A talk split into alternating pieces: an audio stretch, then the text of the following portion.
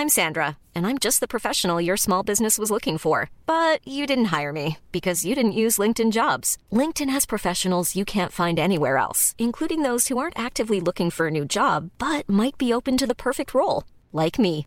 In a given month, over 70% of LinkedIn users don't visit other leading job sites. So if you're not looking on LinkedIn, you'll miss out on great candidates like Sandra. Start hiring professionals like a professional. Post your free job on linkedin.com/people today.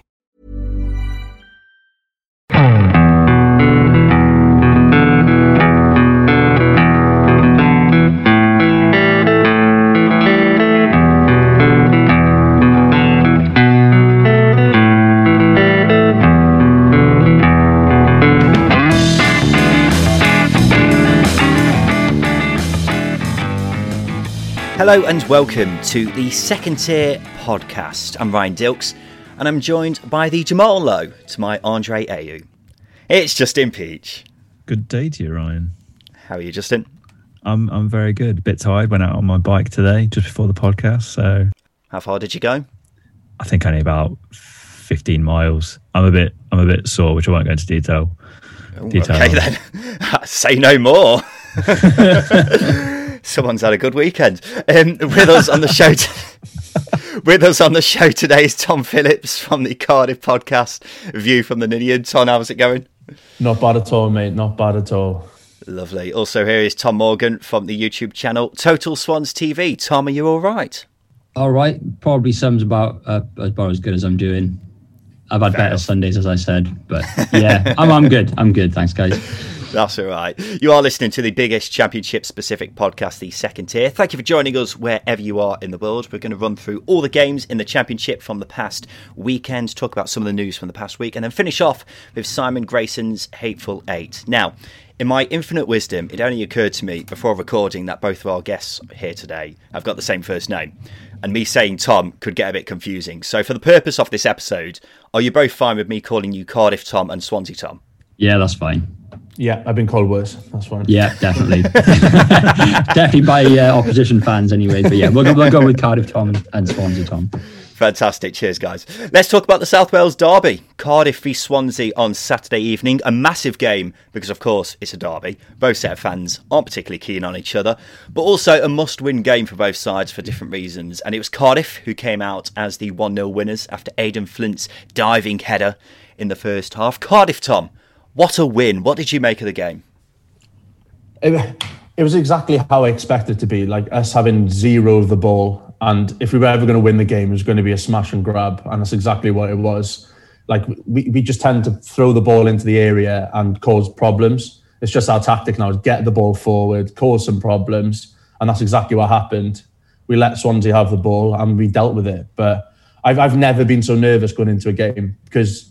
Um, neither team had ever, ever done the double, and it and it's just all was coming up on Twitter all week was we're gonna we're gonna lose the double to Swansea, and I've just never been so nervous. So I'm glad it's all over with now. To be honest with you, Yeah, it's remarkable that neither side has done the double in this derby. Uh, Swansea Tom, me and you had a chat on your channel before the game and said it was going to be low scoring. It was exactly that, and quite a tight game, really, wasn't it? Where do you think it went wrong for Swansea? Um, I, like I said, I think we knew about Cardiff's uh, long throw dangers, just the same as us with Connor Roberts. Um, and that is ultimately, you know, what we fell to in the end. Yeah, long throw into the box. Did sort of dealt with the first ball. A decent save from Freddie Woodman, but it was a perfect, perfect height for a, a player to be running on to head of that into the back of the net. And fair play to uh, to Flint.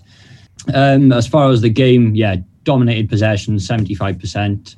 Um, dominated the chances. That second half was a great display. Um, I don't think any player can really be disappointed with the the performance and the effort in the second half. We just could not get that ball in the back of the net. Um, and Cardiff did what they've done to many teams this season and what Swansea have done to many teams this season. Take an early goal or get a goal in the first half. Be happy to sit back a little bit, but you know try and take a few chances um, and see out the game one 0 Aden Flint got the winner, and he's had an interesting few years in his career. But it's amazing, Cardiff Tom, how he's gone from someone who was frozen out at Cardiff to being a regular starter and scoring the winner against your biggest rivals. yeah, I didn't think I'd see him in a Cardiff shirt again when we sent him out on loan. Um, I thought I was him done with us because he'd been he'd admitted himself he'd been poor. He was very poor when he was at Boro as well. Um, and it seemed like his best years were behind him, but he's thriving for us now because we're playing with a five at the back. It kind of gives him that bit of flexibility that he can he can make a mistake and someone's there to pick up the pieces. Like we're not relying on. We were a bit susceptible because of his lack of pace before when we were playing with two in two at the back, but um, yeah, he's just come into his own, and now he's got. We, we were saying on our podcast that he was due a goal, but no better game to get it than against Swansea, to be honest. So yeah, it's great to see him have this resurgence in form. Yeah, definitely. Morgan Whittaker made his first start for Swansea and had a couple of good chances. He's someone you know, Justin, because obviously he moved there from Derby in January. With Swansea struggles going forwards recently, would you like to see more of him? It's an interesting one because obviously he doesn't he's not scored regularly at um, at first team level, but in a in a front two with someone with the experience of Andre Ayew, he's going to fare very well. He's very good at linking up in and around the box. I think we saw a couple of chances against Bournemouth in midweek where he, he, was able to do that. Same again, really. I think he had a good chance at the end of the game or towards the end of the game where, again, it was from a shot. But he, he is dangerous. He's got a very good left foot. And I think Rooney will probably admit in a in a couple of years' time that it was a mistake to sell him because he's he's a good player, he's one for the future. But getting goals out of him in the short term and relying on him is probably a bit unfair. But given that Jamal Lowe's drawn quite a few blanks, you've got to utilise the squad available to you. Well, Swansea Tom, with Watford winning, this was undeniably a damaging loss to your chances going up automatically. Six points behind now, but you have got a game in hand.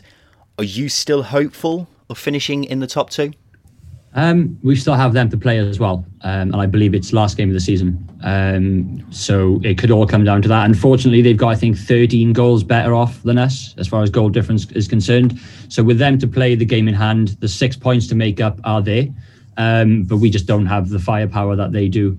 But it's the championship. Um, we saw what happened, what we did coming out of international break last season with nine games to go, uh, nine international break coming back to the restart. Sorry uh, with nine games to go, we went on a, a, a, perfect sort of run, changed the formation a little bit to the, the three at the back, the, the wing backs, and it, it, completely transformed our season. Um, and obviously, we pipped Forest into the playoffs on the last day. So I am always confident. We, we never ever do things the easy way. Um, and that is that is probably the Swansea way because the football Swansea way is out, uh, gone out the window. Um, the Swansea way is do things the hard way, do things last minute. Um, so I'm I always hold on to a tether. It doesn't matter how thin it is. Um, I always hold on to it. So I'm, I'm fairly confident. You know, as long as there's only a few players that are going away international duty. As long as people come back healthy and fit, it's a long season. It's still nine games to go. Plenty of points available. Um, I think I think it'll come down to the last game. Cardiff have seemingly taken the foot off the accelerator in the past few weeks. Cardiff, Tom, but are you hoping this result gets things back on track? Yeah, I, would hope so because yeah, we've we just look shattered at the moment. Um, Kiefer Moore being the main example, like we've absolutely run him into the ground, and now he's going away for international duty, and Wales will probably do exactly the same because he's he's become a main focal point for Wales as well. But I think yeah, it's a massive, massive win for us, not just because it's a derby, but to halt that momentum of bad results. And this break couldn't come at a better time, to be honest. It gives Mick a bit of time to kind of work with the players as well because he hasn't had a lot of that. He's come in, he's come in, and there's just been game after game after game. So, yeah, I think it's come at the right time for us, and hopefully for a playoff push because our run in is half decent. Our, last three games of the season are against relegation threatened sides. So, if we're in the mix with three games to go, I really fancy us to finish in the top six. So, yes, it's a pos- it's positive around the club now, and we wouldn't have been saying that three months ago. So we thought our season was over. So anything's a bonus at the moment. And yeah, I'm, I'm excited by it now. Really excited by it. Cardiff top six, Justin? Hearing that Cardiff don't break it down like that, it's hard not to fancy them. And we don't know how Barnsley are going to respond after the international break. And same with Bournemouth uh, and even Reading. Um, it's just keeping Kiefer, Kiefer Moore fit. Harry Wilson obviously, obviously going away as well. He's a, he's a main creative threat it's going to be intriguing and obviously as a as a neutral very interesting but i think if if mick mccarthy can get some momentum again absolutely because as we've seen they're a very hard team to stop once they get going. Absolutely. Just before we move on has anyone seen the picture of sean morrison's ankle after the game. yeah, I saw you retweet it just now. I, I, I think a few comments. I was expecting far worse. Like I know he didn't. I know he didn't break anything. All right, but, no, it's not. I mean, it, it isn't. You know, if you're just having your dinner, it's not what you want to see. I get it, but yeah, fair play to him. But he needs he needs boots that fit him. Yeah, that that, that is an important point. If you're going to if you're going to have blisters, then just make sure you got boots that fit your lad. Um, it is horrific for anyone who's not seen it. Absolutely Blister. revolting. It's a, that is one hell of a blister. you, you, there's blisters and then there's blisters. It's like half oh. his ankles missing. You just, you just um, really don't want any any rugby fans seeing the post. yeah. Uh, anyway, I don't encourage anyone to see it, but if you do want to see it, it's on the second tier Twitter. Both Toms, thank you for now. We'll come back to you both a bit later on to play Simon Grayson's Hateful Eight. Shall we go on a trip around the grounds, Justin? Let's go. Yeah, go on then. Let's start off with a massive game at Vicarage Road between Watford and Birmingham. That finished 3 0 to the Hornets as they continue to push for automatic promotion. Birmingham, on the other hand, well, they're in a bit of trouble, aren't they? Joining us now from Birmingham Fan TV is James Jenkinson, and your boys got a bit of a thumping here, didn't they, James? Yeah, I think I think if I'm being absolutely honest, you know, I think I'll echo um, Lee Bowyer's after-match thoughts from yesterday in saying that, you know, while we didn't deserve to win or probably get anything, I don't think the game was a 3-0 either. Um, I think the, the difference was that Watford just have the quality, uh, and we and we don't at the minute in front of goal. I think it's just a case of the difference in between the two boxes uh, was minimal, but the difference in the boxes was was there for all to see. Um, we played really well, um, and if somebody would have said to me going into the last two games from Bowyer's first two games, you can get you know three points, I would have snapped your hand off. So yeah, disappointing result, but the performance was certainly pleasing. Fair enough. Uh, earlier in the week, Aitor Karanka was sacked and Lee Bowyer's come in as his replacement. What have you made of the whole managerial change? Yeah, I think me and my, me and yourself spoke um, probably pre-Christmas. I think it was about Aitor Karanka, and things weren't going great then. Um, but it's been a consistent, you know, plummet since then as well. And I, and I did say to you, we should stick with him unless we drop into the bottom three or are in serious danger of going down. And it did get to that point where you know, we did drop into the bottom three, and we are still in very real danger of going down. Um, so it was time for change. I think the change probably should have come earlier. So I echo what Justin has said on previous podcasts. Um, it's probably come at least six weeks too late. And I think that the appointment of Bowyer was a clever one. The, the, the fans needed someone to um, to to resonate with, someone that they could really get behind. And he's a man that they can, you know, obviously with his past playing experience with Blues, winning the cup, such a good finish in the Premier League, and just a a real fan's favourite. You know, he's someone that they can get behind, and he plays football on the front foot. He doesn't want to just go and sit in and, and play for nil nils. You know, he wants to go and give it hundred percent. You know, and if we fail trying, then then so be it. So I think that it was a clever appointment.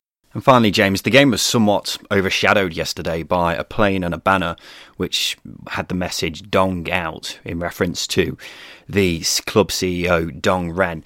Um, we've spoken about this before. Tell us why Birmingham fans are so irritated at the way Dong Ren is running the club.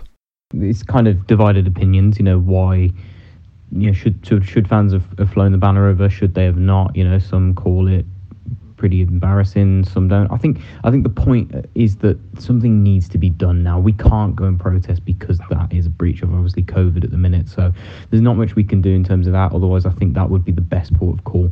Um, but Dong Ren is the main root of what is wrong with Birmingham City at the minute. Everything else around it, be the managers, the players, the finances, all of that, are just symptoms of what he causes. He makes so many poor decisions constantly, you know, either it be manager sackings, manager appointments. Um, financially, you know, the club um, is constantly fighting an uphill battle with FFP. Um, and as has been proven before, you know, many a club, club staff that have been there 25 years have left because of Dong Ren. You know, the club secretary only two weeks ago has, has resigned because of him. Um, the club doesn't own the ground anymore. Um, you could go on. The list could go on. I could speak to you for hours, but but Hwang Dong-Ren is not fit for purpose. Shouldn't be employed by the owners to run this football club, and it's gone on for too long. You know, he should have been sacked three years ago when he when Steve Cotterill failed, but for some reason he's still here because they simply don't know who else to appoint. Thank you, James. Yeah, Justin, we'll talk about the football in just a sec, but I'm just interested to know what did you think of the banner? I mean, we've spoken plenty about Dong and the way he runs things at the club, but if I could play devil's advocate for a second, is this really the right time for this kind of protest to happen? Mm, when you're fighting a relegation battle, probably not. But then again, I don't think. I think if they get relegated and Dong was to leave, I think there's a bit of a tonic there for Blues fans. Um, but then again, they've got the potential to be a playoff team. They're they're, they're a team that's big enough. Um, they seem like they have the financial power to do it.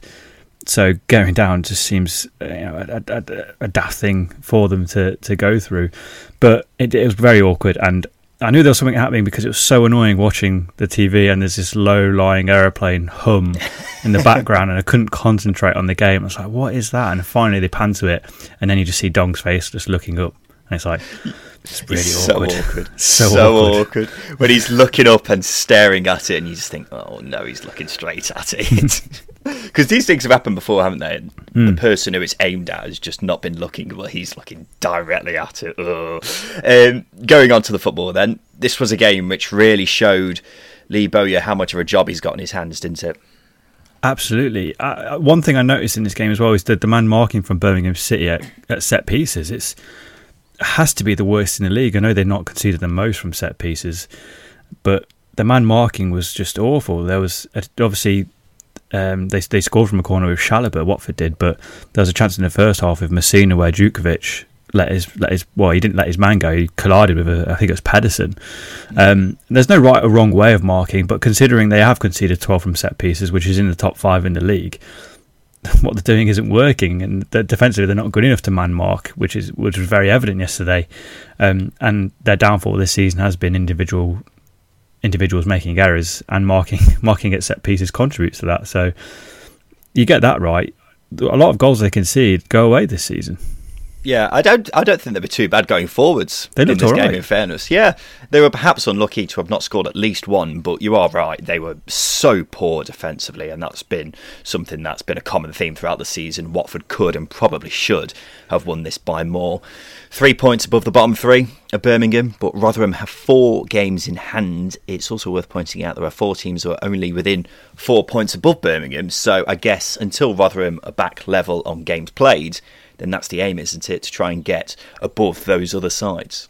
Definitely, and the the worrying thing for the likes of Derby, Coventry, and Birmingham City is Rotherham didn't look like a team this weekend who were absolutely battered in midweek. They played with a a lot of swagger, so I think for them it's a real concern. Lee Bowyer's got a job on his hands in getting these individuals up to scratch because what we've seen over the past couple of years is managers go the players have stayed the same. One of my irks is Harley Dean. The, the first goal conceded by Birmingham City was negligent from, from him, and he's got the, the the absolute nonchalance to shrug his shoulders, taking the piss out of Karanka in midweek when he's one of the issues with this defence. It's it's laughable, really. It is quite laughable when you put it like that. A simple three points in the end for Watford, but with Brentford and Swansea dropping points, this is a massive, massive win it's a good weekend, isn't it? It's such a good weekend. The, the I know Bir- I know we said Birmingham they probably should have got into half time level. They as we said we look they look good going forwards at times in the first half and they were unfortunate. But Watford in the second half especially, we've seen Watford drop off fairly often in second half of games. We saw it against Forest, we've seen it against Derby, um, uh, Coventry as well when they drew nil nil. But they, they took it up another gear and they brought players in who took the to the game to another level as well. Zinckernagel being out was a bit of a concern for me, but they looked as dangerous going forward and creative going forward as they have done all season, really. And Andre Gray coming on and getting his goal as well is, is a massive plus because he's a player who has that confidence. He's got a couple of goals in in, in between that sort of dry spell uh, and now, and obviously the the way they took the goal, the the pressing and the, the nicking of the ball was was top work from from Watford, and it was a really good performance. Yeah, K Watford FC on Twitter said Watford are flying. Jack on Instagram said they were class. Nathaniel Chalobah scored again. He's gone from scoring one league goal since 2015 to scoring two in three games. So well done to you, Nathaniel. Watford also managed to win without Ismaila Sarr, which makes it all the more impressive, really. Now, Justin, Watford are undoubtedly the favourites at, at this very moment in time to go up alongside Norwich there's been a lot of talk on Twitter about the second tier curse and whether we're going to say it looks like Watford are going up for them to then follow it up with a terrible run of form. Ignoring that for a sec, are Watford going up? um, yeah, I I don't want to advocate Watford fans turning off at this point, but maybe you should. I can't see it not happening. For me, it's without a shadow of a doubt, but it comes with a pinch of salt, doesn't it? Well, there you go. Sorry, Watford fans. Sorry in advance, yeah. yeah, let's get back to talking about the relegation battle because it's been made all the more interesting by Rotherham winning 2 0 away at Bristol City. Now, as previously mentioned, Rotherham have four games in hand on most of the teams around them. Now, we touched on this not long ago because, while games in hand are usually a good thing for Rotherham, it means, unlike all the other sides, they've got two games a week for the rest of the season. And even with that, they've still got another game that they've got to try and fit in somewhere, and they still haven't figured out where it's going to go. More on that in a sec, because joining us now is Matt Lax from the Rotherham United podcast. Matt, you must be delighted with this win. Yeah, absolutely. Especially considering the circumstance of uh, what our second game back from a COVID outbreak, you could tell not all the players were 100%. That became very clear in the last 10 15 minutes who was who was struggling, who hadn't had uh, sort of struggled with COVID. Um, yeah, incredible. Um, Bristol City were poor, to be fair.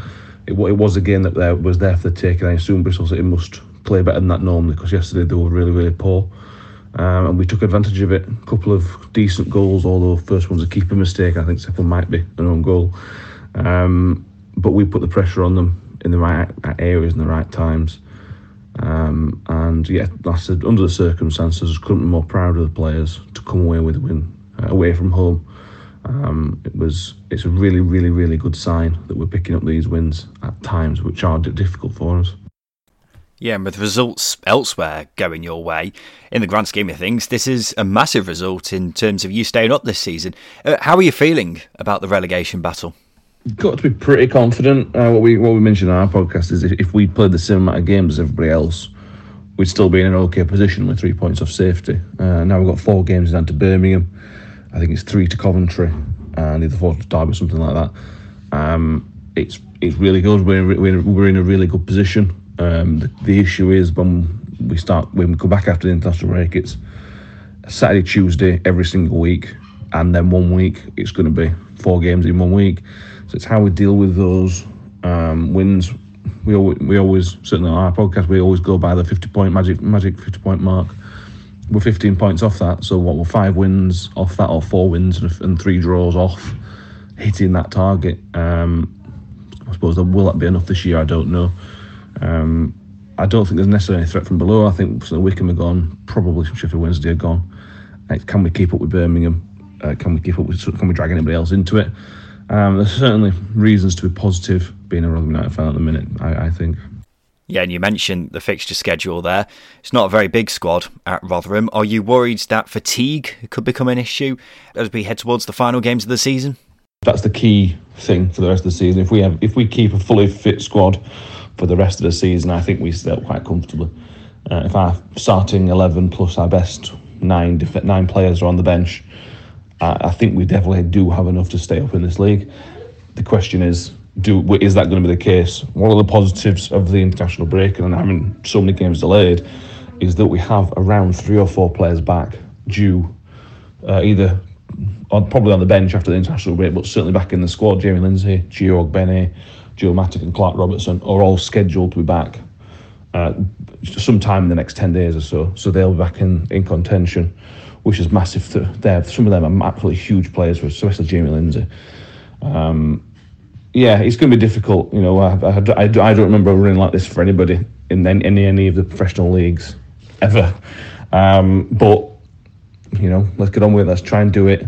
Get his head down, try his best, and do what Rotherham doing. Go against the odds. Thank you, Matt. Wow. Well, he's very confident that Rotherham will stay up this season. Justin, are you as confident as Matt? in midweek, I wasn't. Uh, I, I, I saw a team that looked beaten up and tired and unprepared, and that's what they were.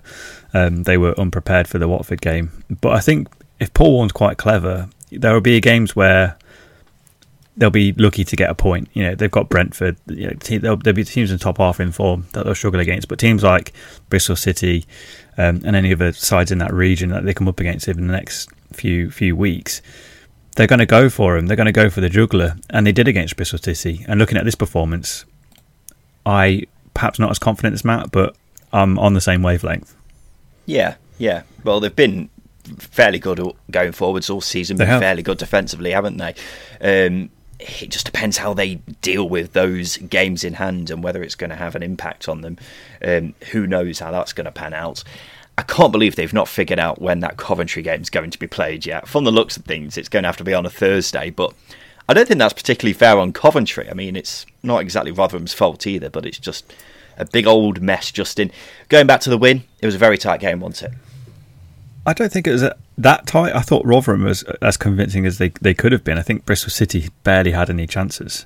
Um, they, uh, as I mentioned, Rotherham are very productive going forward, very disciplined at the back. They created chances from set pieces and did a great job of setting traps in and around the pitch and winning the ball from Bristol City. I thought it was a really poor performance from from the Robins actually. Um, so I don't think it was as tight. I think it was as convincing as it could have been. And as soon as you go one 0 up against Bristol City, it's very rare they, they get back into the game. Yeah, you're, you're right, actually. Dan Bentley won't want to see those two goals again. He's made a couple of mistakes recently after being, without a doubt, Bristol City's best player this season. But I think it kind of sums him up, really. Fantastic shot stopper, but he is prone to a clanger. Now, the, the first one I have a, an issue with, like Michael Smith shouldn't get that far unmarked. There should be a defender blocking his run or making it harder for him because whether wherever he's wherever Dan Bentley shouted keepers and he's coming for it, then that's another that's another issue. But for me, even if he does, defenders got to block the run and make it harder for him because Michael Smith's favourite for that ball all day. And the same with the second one. The second one probably is Dan Bentley's fault. Because he doesn't need to come for it. Essentially, it's yeah. in a big crowd of players. He's not going to get there. He's not. He's not the biggest keeper either. So I'm surprised he went for it. Well, he didn't need to come for either of them. I mean, I don't know what he was thinking, but to do the same mistake twice is a bit. Mm quite annoying from a Bristol City perspective. Noobs on Twitter said it was deflating Ben on Instagram says it was typical Bristol City. Daisy also on Instagram said it was traumatising, which seems a bit wow. strong. Um, I love how Bristol City fans are so dramatic. What, what, did someone say the other day? Someone said it was apocalyptic. Yeah, yeah. it's very dramatic. I love it. Um, six straight home losses for Bristol City. They've lost more matches at Ashton Gate in the last two months than they have all season, mm. which is a curious little thing. But uh, yeah, not not going that well under Nigel Pearson. They've managed to avoid any fears of relegation, but things aren't looking too rosy, really, are they? Sticking with the relegation battle, Derby aren't out of it, are they? They lost 1 0 to Stoke. Joining us now from the Second Tier podcast is Justin Peach. Justin, hello. Good afternoon, listeners. Focusing on the game, first of all, this was by no means a classic, was it? No, um, I won't lie. I didn't tune into it. I opted to watch Watford. Um, there's a lot of games this season where I, I'm starting to think I don't want to watch them. I'm sure a lot of supporters are going to fall in the same bracket because the last few weeks it's been. I, I feel like we should be getting paid to watch, and that's an easy. That's such a gammon thing to say as a supporter, but it is a chore. It is a chore to watch Derby County at the moment. Well, Wayne Rooney called the first half a testimonial game.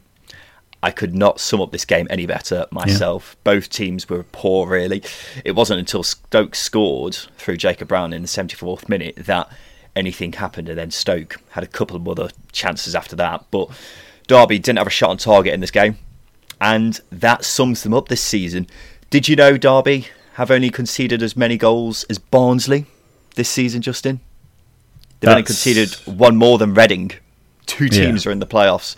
And forgive me for stating the bleeding obvious, but when a team is that good defensively and they're in the relegation battle, then they must be pretty terrible going forwards. And that's exactly what Derby are. They've got 27 goals this season. Only two teams have managed to score fewer after 38 games in the championship season, ever. Yeah. And they've got no creativity in midfield. Colin Kazim-Richards has surprised us all this season up front, but is he really that good? And then the wingers, Martin Waghorn's having an absolute stinker of a season, and I have no idea how Kamil Jozwiak cost four million pounds. It's it's just dreadful, Justin. it is. Um, to to Colin Kazim Richards' defence, he was injured. He shouldn't have played for whatever reason, Rooney had a, a bit of an issue with Waghorn's training um, in midweek or on Friday, said it was unacceptable. Again, more strange things coming out of the camp after what he said about Sibley last week.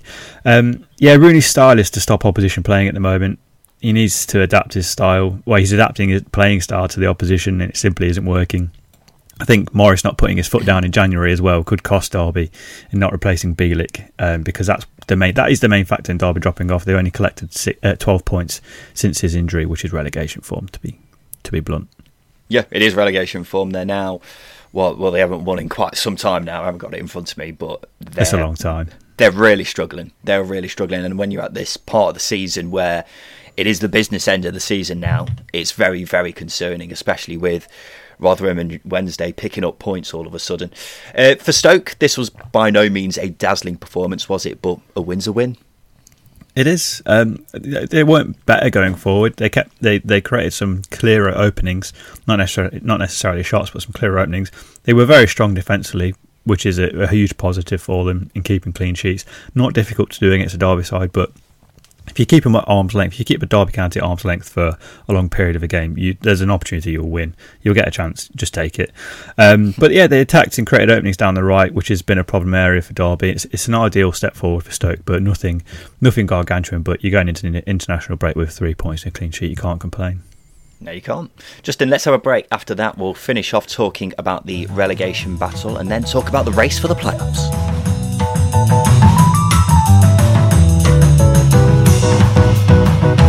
I tell you what, there's nothing I love more than a classic football shirt. I've got loads of them a Juventus shirt, Marseille shirt, even an Antalyaspor shirt. One of the reasons I've got so many is because I can get them for a great price from classicfootballshirts.co.uk. They've got shirts for teams from all over the globe, and that, of course, includes championship clubs.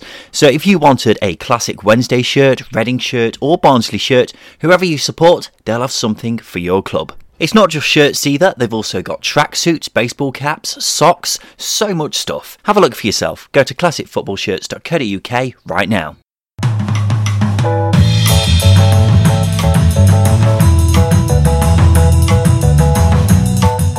Welcome back to the second tier podcast. Coventry and Wycombe, they drew nil nil in another game, which we won't be including in any end of season highlights. But what we can say is this is a massive missed opportunity for Coventry, Justin. That's the only way to look at it. Really, it's it's a it's a poor poor result. It was a close game from both sides, um, but for Coventry, with Birmingham City losing and Rotherham picking up points, getting three points was should have been the, the ultimate aim here, and they fell short. Yeah, we were saying in midweek, weren't we, that it seemed that Rotherham and Birmingham were the leading contenders for that final relegation place, assuming Wednesday and uh, Wycombe are down. Um, and then there was a big gap between Coventry and the rest of uh, the other teams, but that all seems to have suddenly closed up very mm. quickly, and Coventry are now very much in the midst of that relegation battle, aren't they? And if Coventry are to stay up this season, then this is a game they've got to win.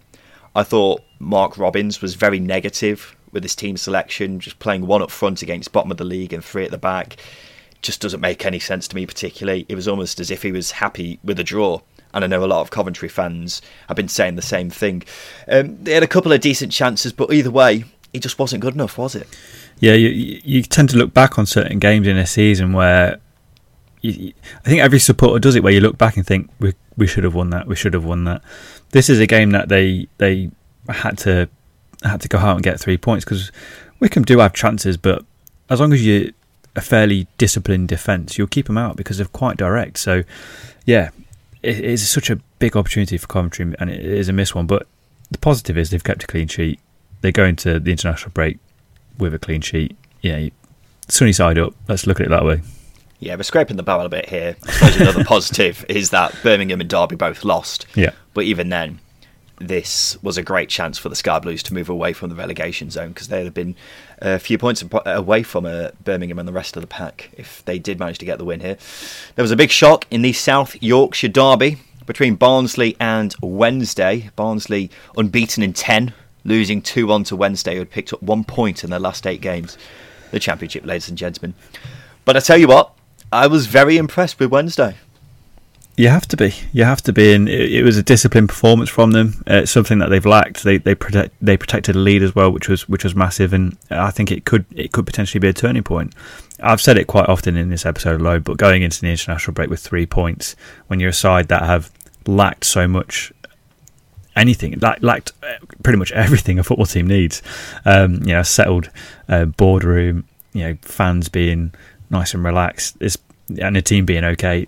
Wednesday haven't had that at all for the last eighteen months, so there's a there's an air of positivity now. I think going in, and obviously Jordan Rhodes as well is a man in form. He's got four goal involvements in three games.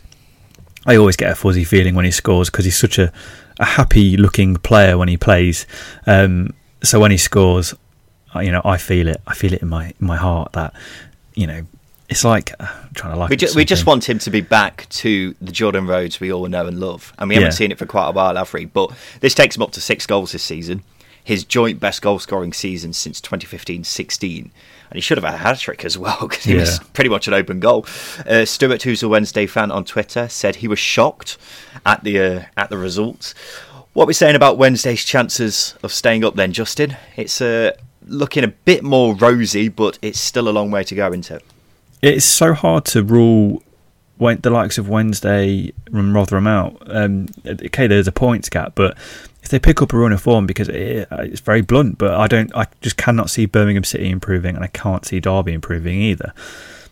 The, the, one thing those two teams lack is goals. Wednesday they lack goals, but if they've got a striker in form and they're starting to create more under Darren Moore, who's an attack-minded coach, it can it can swing things. It absolutely can swing things. So it's a case of just watch this space. If they pick up a couple of results, after the international break, uh, you know, buckle down, guys, because it is going to be an interesting last seven or eight games. It can be a bumpy old ride. I think it'll still be a miracle if they do stay up. Yeah. They've got two tough games after the international break in Cardiff and Watford, and I feel like they've got to get something from those two games if they want to have any chance of staying up. Hopefully, this result gives them a bit of confidence because I think that's what they've desperately been lacking recently just any belief that they can get a result. Obviously, for Barnsley, this is a shocking result. Remains to be seen if it will have much of an effect on their playoff push because they're still looking quite comfortable. Uh, when Barnsley pulled a goal back, it was brilliant to see the camera pan round to four lads yeah. on two of those cherry picker machines cheering on Barnsley. Um, not sure that's going to go down well with their employers, but I'm all for it. uh, Brentford can only draw 1 0 with Forest on Saturday lunchtime. Brentford, superb in the first half, nowhere near as good in the second half. Again. Yeah, it's it's pretty it's pretty damaging. Um, they they've dropped four points this week alone, eighteen through the course of the season when they've been leading in games.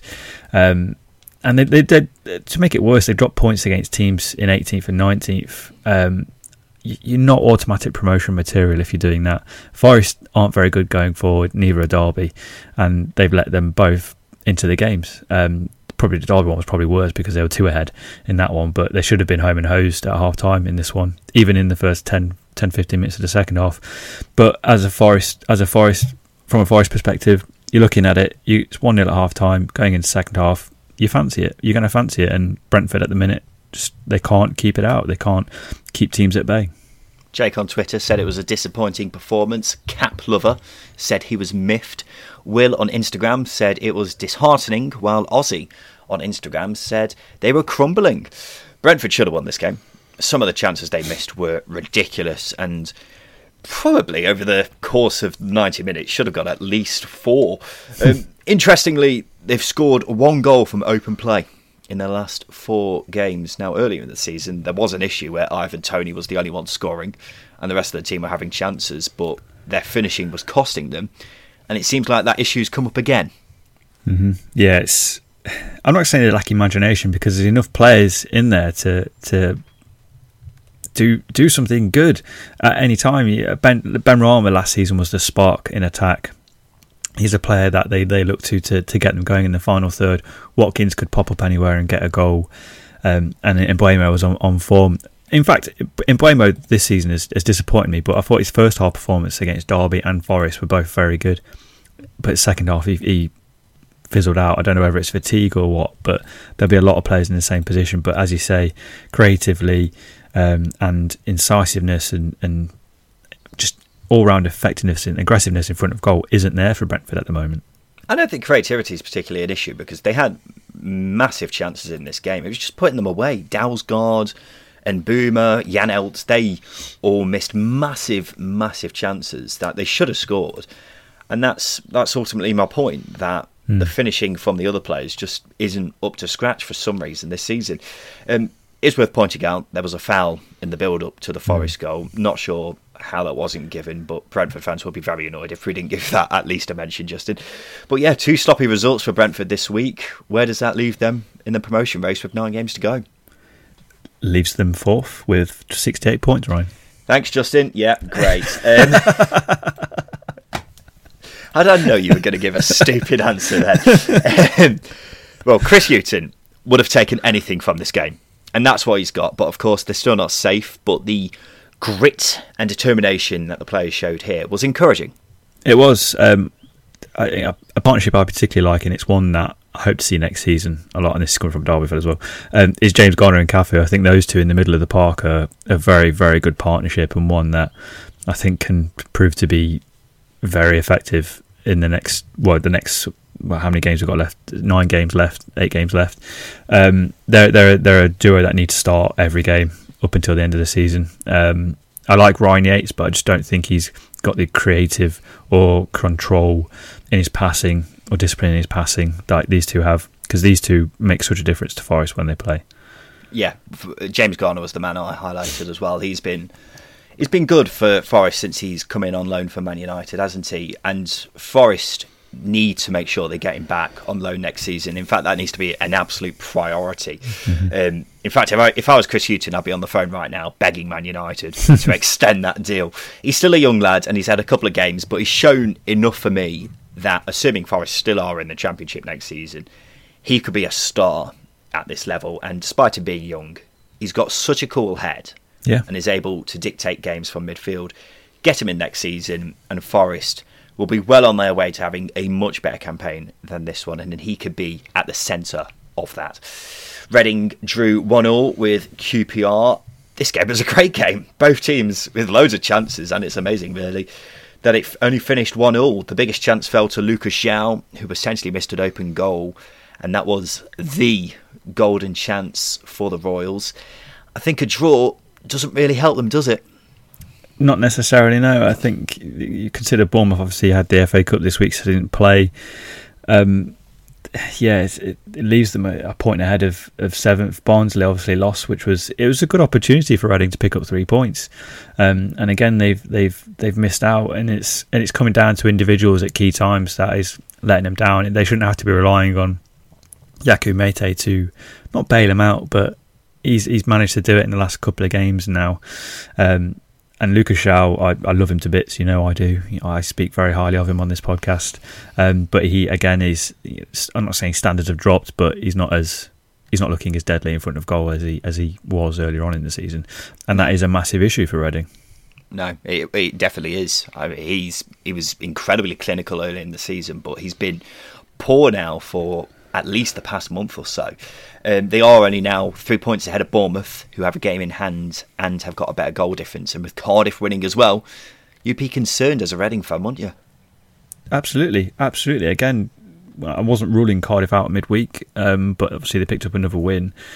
It's all about momentum, and Reading have stumbled this week. Um, again, it's just you getting into the international break, just having a bit of a breather, and then going again because it's it's almost going to be a mini season for a lot of teams like of Barnsley, um, Bournemouth, and, and Reading. It's going to be very tight going into the last few last few games.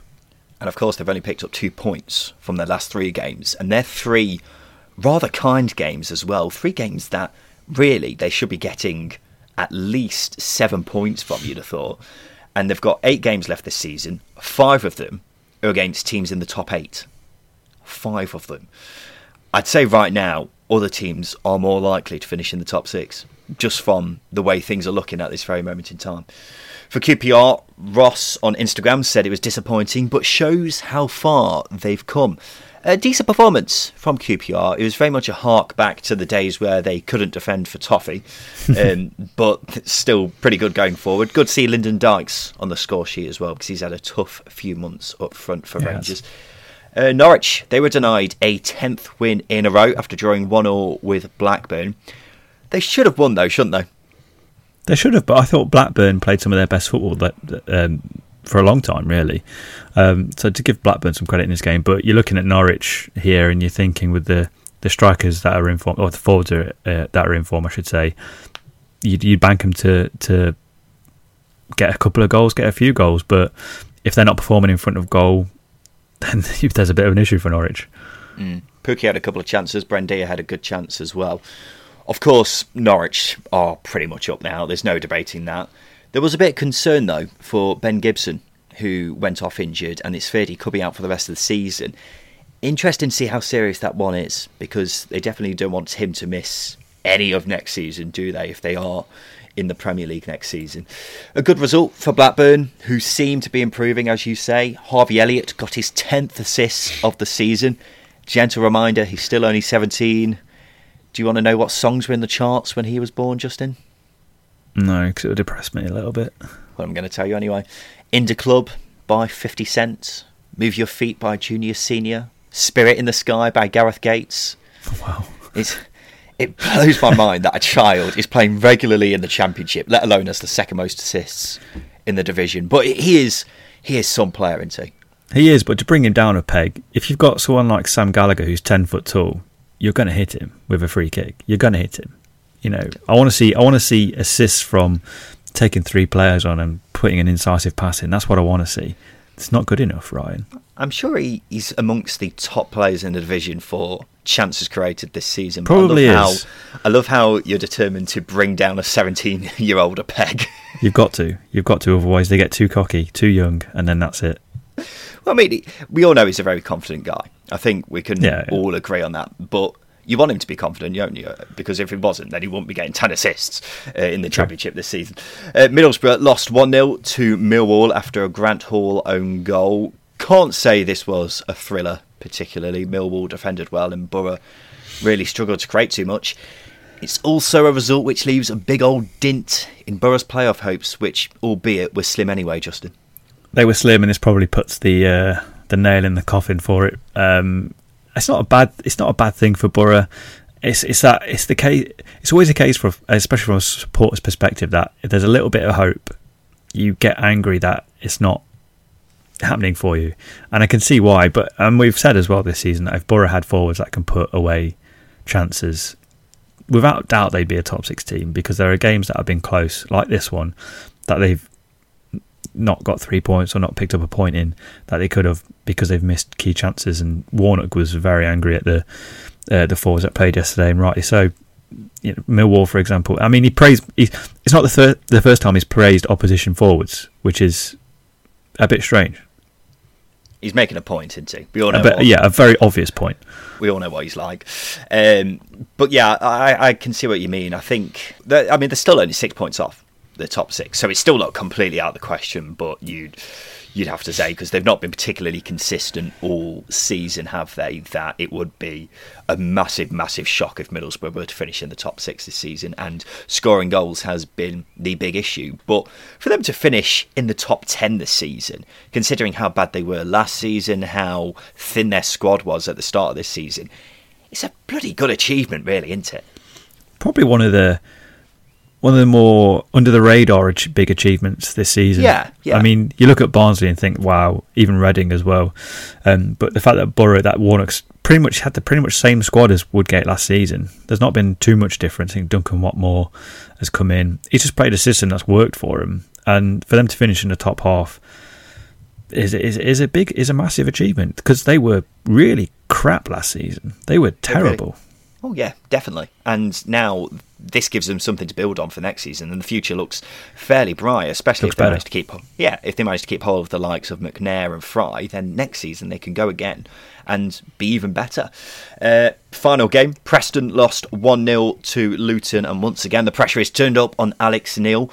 They have been very, very poor recently, Justin, and this was another game that they deserve to lose. Yeah, Luton were by far the better team. They worked harder. They created better chances. Um, they were defensively more organised. With with Preston, the issue has been for them is conceding chances through individual errors. They did that again. Um, so yeah, it's it's it.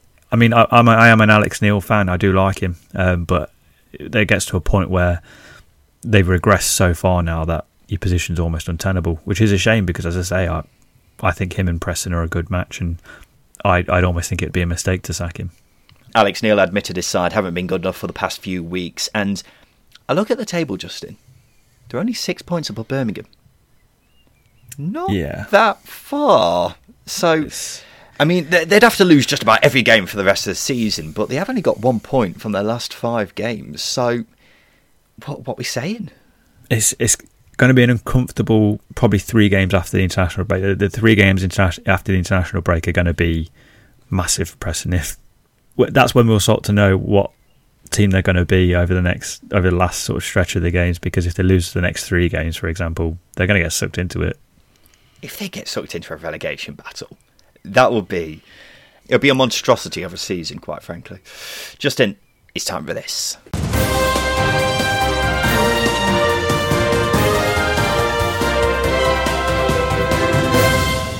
Yes, it's time for the news and a bit of a disclaimer. We're re recording this bit because after we finished recording, Alex Neil was sacked as Preston manager. So we'll give you our thoughts on that now. The bit where we were just talking about the Luton and Preston game from Saturday is probably a bit irrelevant now, but there you go, these things happen. So, yeah, Justin, the news that Alex Neil has been sacked, what did you make? What do you make of that? Because it's not too surprising, really, is it? Because they've been dreadful recently. If you put it down to results, yes. Performances, yes. It isn't it isn't a surprise. I have I've previously said I like Alex Neil a lot. I think there's a good manager in him. I think whether or not it, there's a little bit of exhaustion there with the job, um, things not quite going his way. It seems like they've only got to a point now where they've started to invest, obviously in the January transfer window because they had to. But let's put it into perspective a little bit. They've lost Ben Davies, the captain. They've lost Ben Pearson, who was the linchpin of the midfield. Um, it's it, it's a bit tough on him. I think. I, I think it is. It is hard on him. I, I, I like him a lot. I think he's a good manager. I, I was sort of banking on him going to Bournemouth. So yeah, I, I'm I'm a bit disappointed they've decided to pull the plug, but it might be the best thing for for all parties. Well, the form has been bad, hasn't it? Particularly recently, but only three wins in 2021.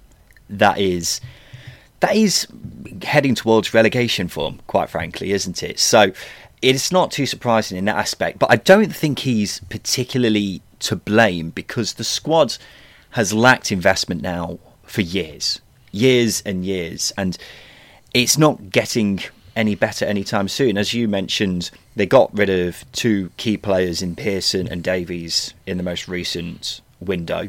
Um, and they brought in a few players, but that was long overdue, getting in any new talent. And while the rest of the championship is getting better and better, Preston are kind of just, I don't know, they're kind of just floating there, aren't they? Just not really doing anything. And a season like this was going to happen if you don't invest in the squad. So I don't think Alex Neil is to blame here. I feel like a new manager, whoever does come in, is going to have their hands full in actually taking Preston to the next level because they have regressed and they're only going to keep regressing until someone upstairs starts getting their wallet out and buying new talents. And I, I can't see it happening, unfortunately. Yeah, it is difficult for for them. They're not the the biggest teams in terms of budgets, but there are times where you think. I mean, just looking at the signings that they've made, Ben Pearson, they they've been quite smart with their recruitment in the past. The likes of Ben Pearson have come in, Daniel Johnson, players that have been released at an early age from youth academies. They've picked them up and they've developed them. That hasn't happened for a while. But you'd say those are low risk signings, wouldn't you? You'd say they're low risk, and then there's big reward if they do turn out to be good players. Like you could easily pick out, I know, the likes of Josh Harrop, for example, who have come in for pretty much nothing. I think Harrop was actually a free. It's just low risk, and if they come off, they come off. If they don't, they don't. Absolutely, but it's only low risk, high reward if you have them on long term contracts, and they've lost Ben Ben Pearson for a fraction of what he was worth. They've they've lost. They will lose Daniel Johnson for a fraction of what he he would be worth as well. I think he'll be released on a free transfer if they don't agree a new contract. So there's there's clearly a lack of structure behind the scenes, a lack of footballing structure behind the scenes, and they're not future proofing well enough. And we're seeing that with some of the signings they made. To be honest, So you you're saying similar to me that Alex Neil has been a bit hard done by. Yeah, yeah, I, I completely agree with that uh, notion. I've said it before. I think he's the best manager for the job at Preston. It's just not working out. It's not worked No. out. No, not at all. Right, now let's go back to past Justin and Ryan, who will update us with the rest of this week's news. Yes, it's time for the news, and of course, the big news from the past week was Birmingham's managerial situation. Aitor Karanka being replaced by Lee Bowyer as per usual. We discussed this at length in Thursday's episode. You can get our thoughts on that there. Has Derby's takeover been complete, Justin? No. It hasn't, but things are changing again. In summary, the original takeover is not complete and now never will be because Derby gave the prospective new owners a deadline to get things done, and that's now passed. So, after a year of negotiations, that takeover has been thrown in the bin. But hope is not lost because Derby are now talking to other interested parties. Therefore, this running joke can continue, Justin. It's going to continue for years, let's be honest. I'm guessing you're not too hopeful then of anything coming from this. No, Mel Morris has been banking on someone who hasn't paid any bills for the last two years. What's going to happen next? Come on, let's be real here. Like, let's be real. I'm not going to go on a rant because I've had too many about it, but a smart person will think this is never going to get done. Neil Warnock's been charged with improper conduct over his post-match comments after Middlesbrough's defeat at Swansea. I mean, the decisions on that day were a disgrace. I mean, you disagreed, Justin, Yeah, because you thought the referee was correct, but I think Warnock was well within his right to complain. Speaking of weird decisions, Barnsley captain Alex Mowatt will avoid a three-match ban after his red card against Wycombe was overturned. Not too sure about that one because he's Yeah. both feet off the ground. Mm, All right, we'll, we'll accept it, I suppose. Ben Cabango has signed a new deal at Swansea until 2025. Good news because he's been fantastic for Swansea this season, hasn't he? He absolutely has. And, you know, players like Joe Rodon, Mike van der Hoorn, we've seen centre halves come and go. We've seen Swansea's best players come and go.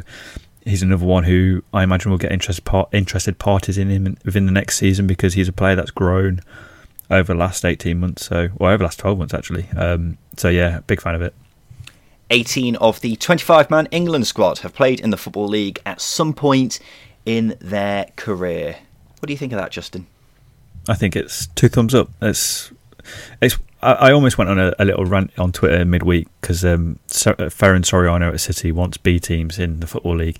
This is why B teams don't work. This is why you should loan your players out without putting astronomical cost to it. Because looking at those 18 players, likes of Harry Kane, um, they've all everybody almost ev- almost everybody in that squad has done an apprenticeship at some point in the football league, and that is why the football league pyramid is so important. That's why it works for us as a country because they get experience at, at lower league clubs and benefits them in the future.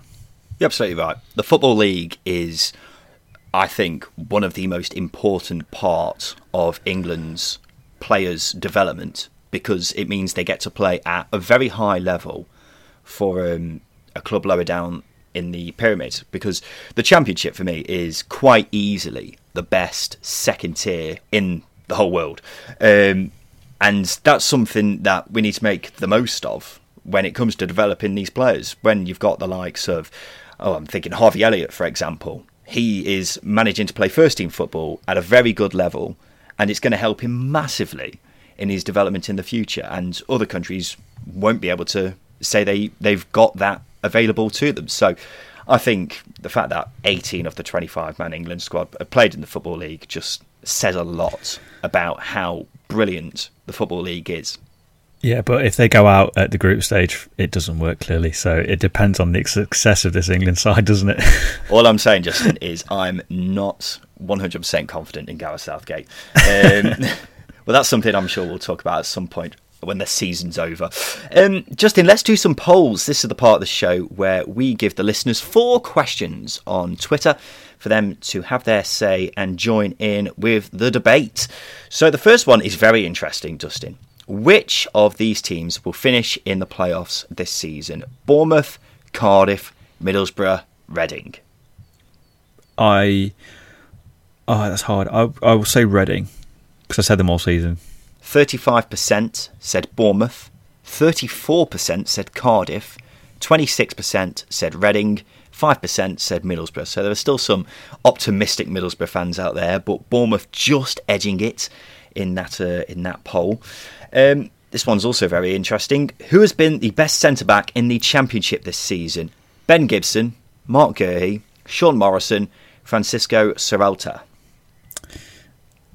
Uh, uh, I'd say Sean Morrison, uh, but then again, he had an iffy start. I don't know. I, I honestly don't know that one.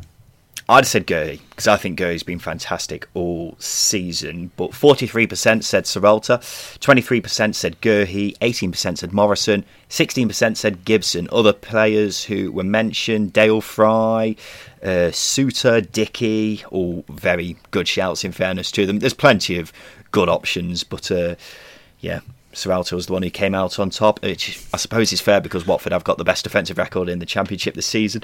And back in the 2003 2007 period, which did you prefer, FIFA or PES? PES. Loved PES. I loved PES as well. I think it was six, I think it was, whichever one had Collina on the front. Yeah. Fantastic game. I always preferred it because it was more arcadey.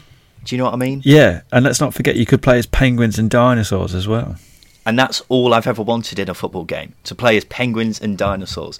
Um, but now games are all about being oh as realistic as possible. It's just it's not as good.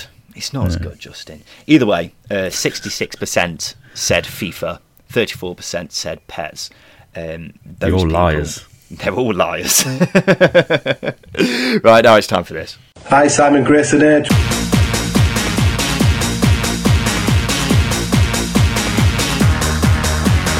So this is Simon Grayson's Hateful Eight. Welcome back to the show. Tom Phillips from the Cardiff Podcast View from the Ninian and Tom Morgan from the Swansea YouTube channel Total Swans TV. Of course, the pair of you are arch rivals. Me and Justin had to stop you both from scrapping before the show. but are you willing to put your differences aside, Cardiff Tom, so that you can conquer Simon Grayson's Hateful Eight? Yes, definitely. It's an unlikely alliance, but you know, hopefully a successful one. It's international duty now, right? Rivalries aside. We're all Wales, aren't we? nice to hear. Someone asked the boys here to name eight of a certain subject, and they've got to work together to name all eight. So, for example, if I were to say, name the eight top scorers in the Championship, and Cardiff Tom would say Ivan Toney, that's one down, and Swansea Tom would say Teemu Pukki, that's another down. But if Justin would say Sam Vokes, then he'd be out. So, what you need to do, gents, is give me all eight answers without all of you being eliminated. Of course, we've got two proud Welshmen on the show this week, and Justin, you're a quarter Welsh, aren't you? Yeah, I've Nana, that's Welsh. There we go. So we've got two and a quarter Welshmen on the show today. So, of course, I'm going to ask a question which is completely unrelated to Wales. In the current England squad, there are eight players who have played in the Championship since the 2018 19 season. Can you name me those eight players? So I'll say that again. In the current England squad, there are eight players who have played in the Championship since the 2018 19 season. We shall start off with you, Justin. Can you name me one of those players, please? I've not seen the England squad. this will be that's, good. That's that's not a good start. Um, I think Sam Jones, uh, Johnstone's been called up, hasn't he? He has. Yeah. He has, and he was playing in goal for West Brom last season. Cardiff, Tom, you look so confused right now. I just don't pay any attention to England. Got to be honest. Okay. this could be no. fun. name someone. Who do you think has been called up? Pope. Has he played in the championship? Nick Pope has yeah. been called up to the England squad, but he hasn't played in the championship in, since, since 2018. oh dear. Um, Oops. I I, I, did not take into account that you might not pay any attention at all to the England squad, so this is concerning. Um, Swansea, Tom, it's your go. Um, very much like Tom, um, I don't really pay any attention to the English lineup. Oh, I, yeah, I really I have no idea. I can't even. I think everyone I know is Premier League players. Name any player. I can't. I don't. I don't know. I, I don't know anyone. so you're out. I'm out. I honestly, sorry, I have no idea. So both Toms are out. Um, I thought you'd still get at least a couple. So it's all down to Justin. Justin, you are the last soldier standing. Can you name me the seven remaining players who have played in the championships 20, since 2018-19 and have been in the England squad? Uh, Dean Henderson's been called up, hasn't he? Yes, he was playing a goal for Sheffield United a couple of seasons ago. Can you go again? Um, oh, Christ, who else has been called up? Ollie Watkins. Yep. He was playing for Brentford last season. Both Toms are now sighing at having not realised that. Um, Tom Morgan's also making some weird signs, but I'm not sure what he's trying to do. Uh, Justin, go again. Um, we've got Kalvin Phillips in there as well. Yes, he was with Leeds last season. You've got four more to go, and you're going quite well here, Justin. This could be Simon Grayson history, where one person gets all of the answers. Go again. this is horrific. Um, I've not seen the squad, so it's, it's so difficult. Tyrone Mings. Yes, he was playing for Villa a couple of seasons ago. So you've got three left. Can you go again? Uh, um, I I don't know if Jude Bellingham's been called up because Dortmund wouldn't let him go. He has been called okay, up. Okay, thanks for that. So he was, of course, at Birmingham last season. Justin, this is this is amazing. This could be sensational. You've got two left. Can you name the final two players? One of them you should get. Yes, just come to me. It's Gareth Southgate's favourite child, isn't it? It's Mason Mount. Yes, and of course he was playing for Derby yeah. two seasons ago. Um, so you have one left. Can you name the final player who has been called up? He was on loan at Wigan. It's Reece James. It is Reece James. Okay. He's only gone and done it. that is amazing. Great effort, mate. Simon Grayson, Hateful Eight history has been made, ladies and gentlemen. Justin Peach pulling all eight answers out of his bag. Yeah, round of applause. That is amazing. Justin, how do you feel after pulling that off? I think I need to lie down. I think you need to lie down. That, that was amazing. Cardiff Tom, have you ever seen something so glorious before in your life? I'm, I'm just happy I've won again, and it has nothing to do with me. it's a team game, so I'm, I'm taking it. I'll take I'll take the W with that one as well. Yeah. Well, well done, boys. I say well done, boys. I suppose it's a team game, really. But Justin, uh, you look absolutely exhausted after that. We'll uh, we'll let you have a lie down. This is just about it for us here on the second tier this week. Thank you for listening. Of course, it is the international break coming up, but we have got an episode on Thursday. We've got an interview with a championship manager who was managing as recently in the championship as last season. So you'll find out about that on Thursday. He does not hold back as well. I urge everyone to listen to it. Apart from that, thank you to our guests on the show this week Cardiff Tom, also known as Tom Phillips from the Cardiff Podcast View from the Ninian. Thank you for your time today. Thank you for having me and Swansea Tom, also known as Thomas Morgan, from the YouTube channel Total Swans TV. Thank you for your time today. Pleasure, guys. Thank you very much. No problem. This has been the Second Tier Podcast. We'll be back again on Thursday. I've been Ryan Dilks. I've been Justin Peach. Thank you for listening.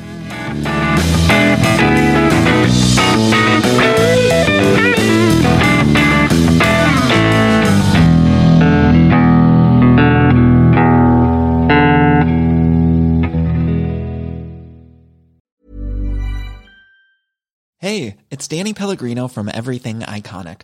Ready to upgrade your style game without blowing your budget? Check out Quince. They've got all the good stuff shirts and polos, activewear, and fine leather goods, all at 50 to 80% less than other high end brands.